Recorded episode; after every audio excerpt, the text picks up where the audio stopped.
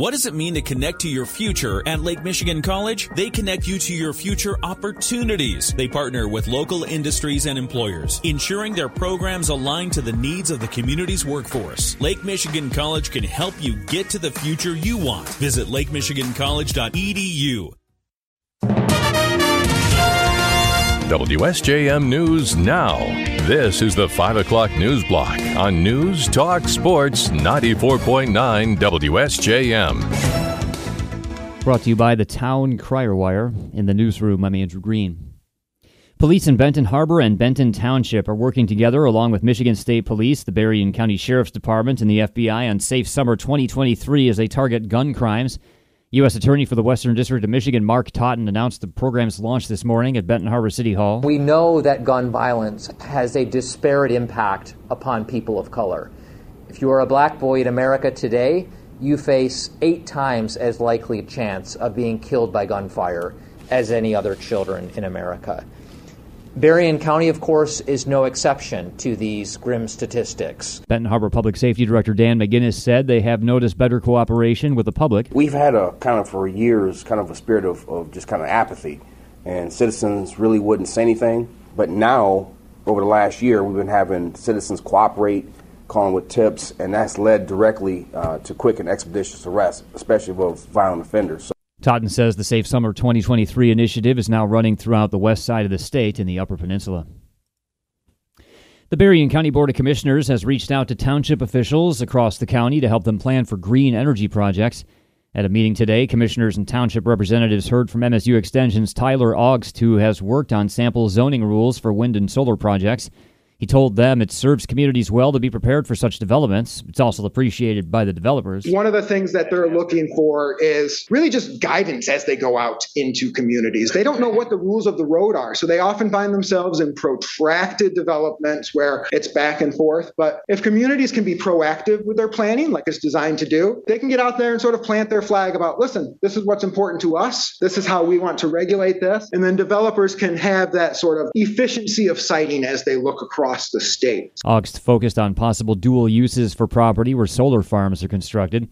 He presented several examples of how more could be done with properties that have solar installations and said zoning should cover where the developments are allowed because they can work just about anywhere.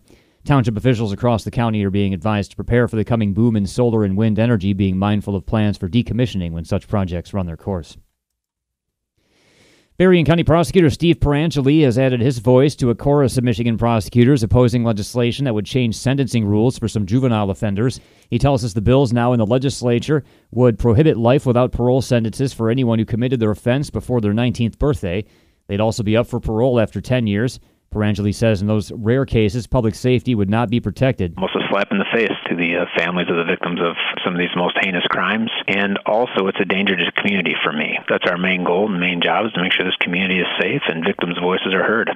Pierangeli says that Berrien County's had a handful of brutal cases in which the perpetrator was under 19. He says they should receive the appropriate sentence. We elect judges to do a job to help keep our community safe and to enforce the law as it's written. And these laws preclude judges from doing their job and using their discretion. He points to the case of Tommy Richards, who he says committed a sex assault on a 10-year-old child and killed her before disposing of her body. House Bills 4160 through 64 and Senate Bills 119 through 123 are pending in legislative committees. Pierangeli urges everyone to learn more about them.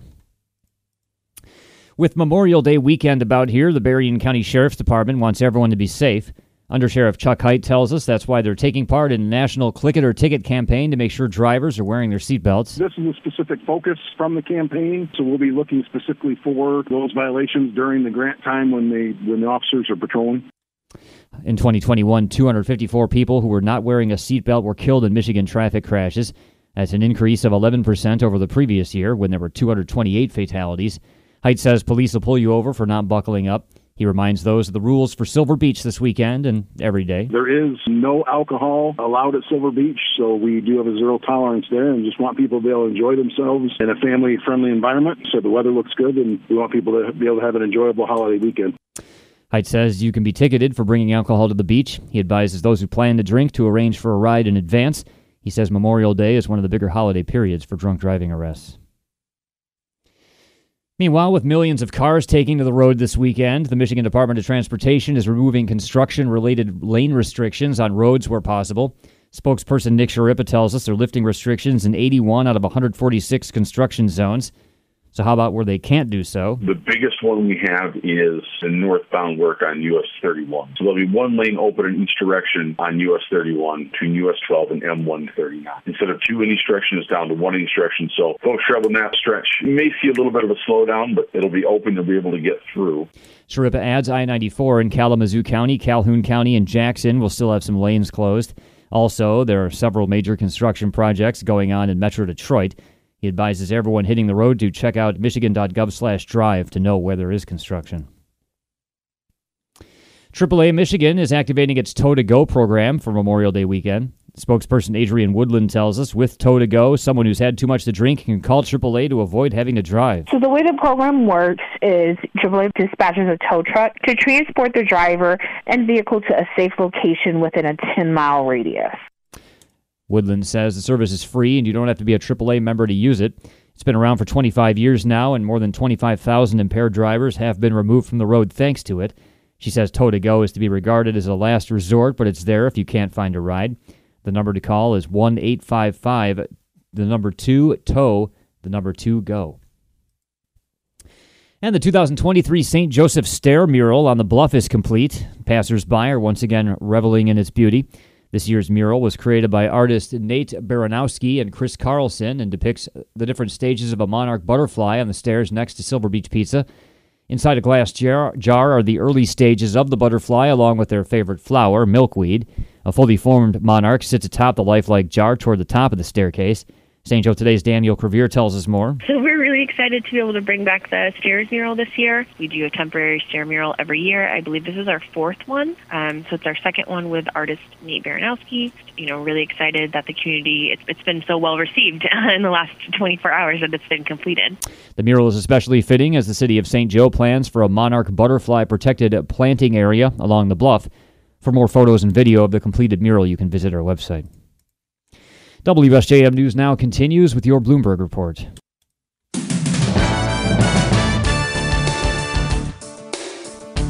WSJM News Now continues, brought to you by Imperial Furniture in Dowagiac, where furniture shopping is fun. The House Freedom Caucus is calling on the House Speaker to hold the line in ongoing debt ceiling talks and even tack on new conditions. Those new demands come as party line divides emerge about House members leaving for the holiday weekend with no sign of a debt limit deal in sight. ABC's Justin Finch has more. 7 days before the U.S. could risk unprecedented default, Speaker Kevin McCarthy says there's still time to reach a debt limit deal, even as House members take off for Memorial Day travel. McCarthy not saying Thursday if he and the President have any more meetings planned. If we're not together talking, we're working on our different ideas that we talked about. But House Democrat leader Hakeem Jeffries says this is no time for vacation. It is unfortunate that House Republicans have chosen to get out of town before sundown. Justin Finch, ABC News, Washington. Meanwhile, there's a reality check for debt ceiling negotiators from one of the nation's top three government credit rating agencies. More from Karen Travers. One of the three major credit ratings agencies, Fitch, has put its AAA rating of the U.S. on a negative watch, citing the debt ceiling brinksmanship. This is not a downgrade, but it does serve as a warning that the credit status of the U.S. is at risk. A White House official says this move by Fitch is one more piece of evidence that default is not an option, and it reinforces the need for Congress to quickly pass a, quote, reasonable bipartisan agreement to prevent default. Karen Travers, ABC News, Washington. A hearing on whether an Indianapolis doctor should face disciplinary action after she spoke publicly about providing an abortion to a 10-year-old rape victim from neighboring Ohio has become a political flashpoint. The Medical Licensing Board's hearing today comes after the state's Republican Attorney General accused Dr. Caitlin Bernard of violating state law by not reporting the child abuse case to Indiana authorities, as well as patient privacy laws by telling a newspaper reporter about the treatment. Bernard and her lawyers maintain she followed the law. A man has been charged in Columbus, Ohio, with raping the girl. The Supreme Court today handed down a ruling in the case of a 94-year-old grandmother whose home was seized and sold to cover her tax debts. The court ruling opens the doors for her to get some of her money back. All 9 Supreme Court justices deciding unanimously in favor of 94-year-old Geraldine Tyler, reversing a lower court's decision. Hennepin County, Minnesota seized Tyler's home to settle her $15,000 tax debt and sold it for $40,000, pocketing the $25,000 difference and using it for public projects. The High Court finding the county violated Tyler's constitutional rights by taking and keeping more than she owed. Justin Finch, ABC News, Washington. Lawmakers in several states are looking to loosen child labor laws, even as the federal government cracks down on surging violations. In at least 10 states, lawmakers have proposed letting children work longer hours and more hazardous occupations as a fix for labor shortages. They also say parents have the right to let their kids work without too much paperwork. But advocates against child exploitation are concerned by proposals that would allow children to work late on school nights and serve alcohol in restaurants. Recent investigations by federal authorities found child workers exposed to dangerous conditions in meatpacking plants and automotive factories, as well as industries that have struggled to find adult workers. The Supreme Court has sharply limited the federal government's authority to police water pollution in certain wetlands.